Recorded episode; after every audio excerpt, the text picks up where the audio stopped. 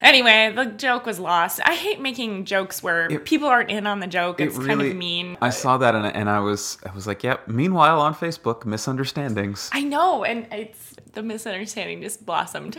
I thought it was obvious with the doctor and the, but it, nothing's obvious on Facebook anymore. I guess not. I bet if I posted a photo of myself holding someone else's baby, the same mistake would happen. They would be like, "Oh, you had a baby." Hi, you know, I don't remember seeing any photos of her pregnant. No. Or seeing it to, well, I No, guess and she her had a husband baby. hasn't even really appeared in many of her photos lately. we don't need a husband for that anymore. That's true. Thank goodness for the future. It- the future is way better. Yeah. No husband needed. No husband needed. Time for the matriarchy. It's about time. That's my slogan That's for the your slogan. matriarchy. the matriarchy. It's, It's about, about time. Yeah. Hillary Clinton should have come and talked to me before she did that arrow logo thing. I'm ready for matriarchy. Is what her, her bumper sticker should have said.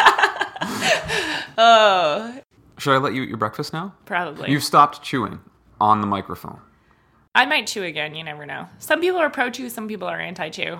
So yeah, you don't. Some people don't like that chewing noise, and you're out of respect for them, Yeah, I don't know if I'd call it respect. out of a healthy fear of retribution. Yes, that's better.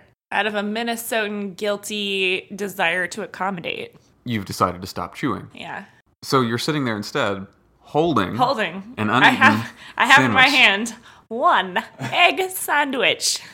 Well, I had some bites at the beginning. So I've been actively doing things to it for a little while. doing things to.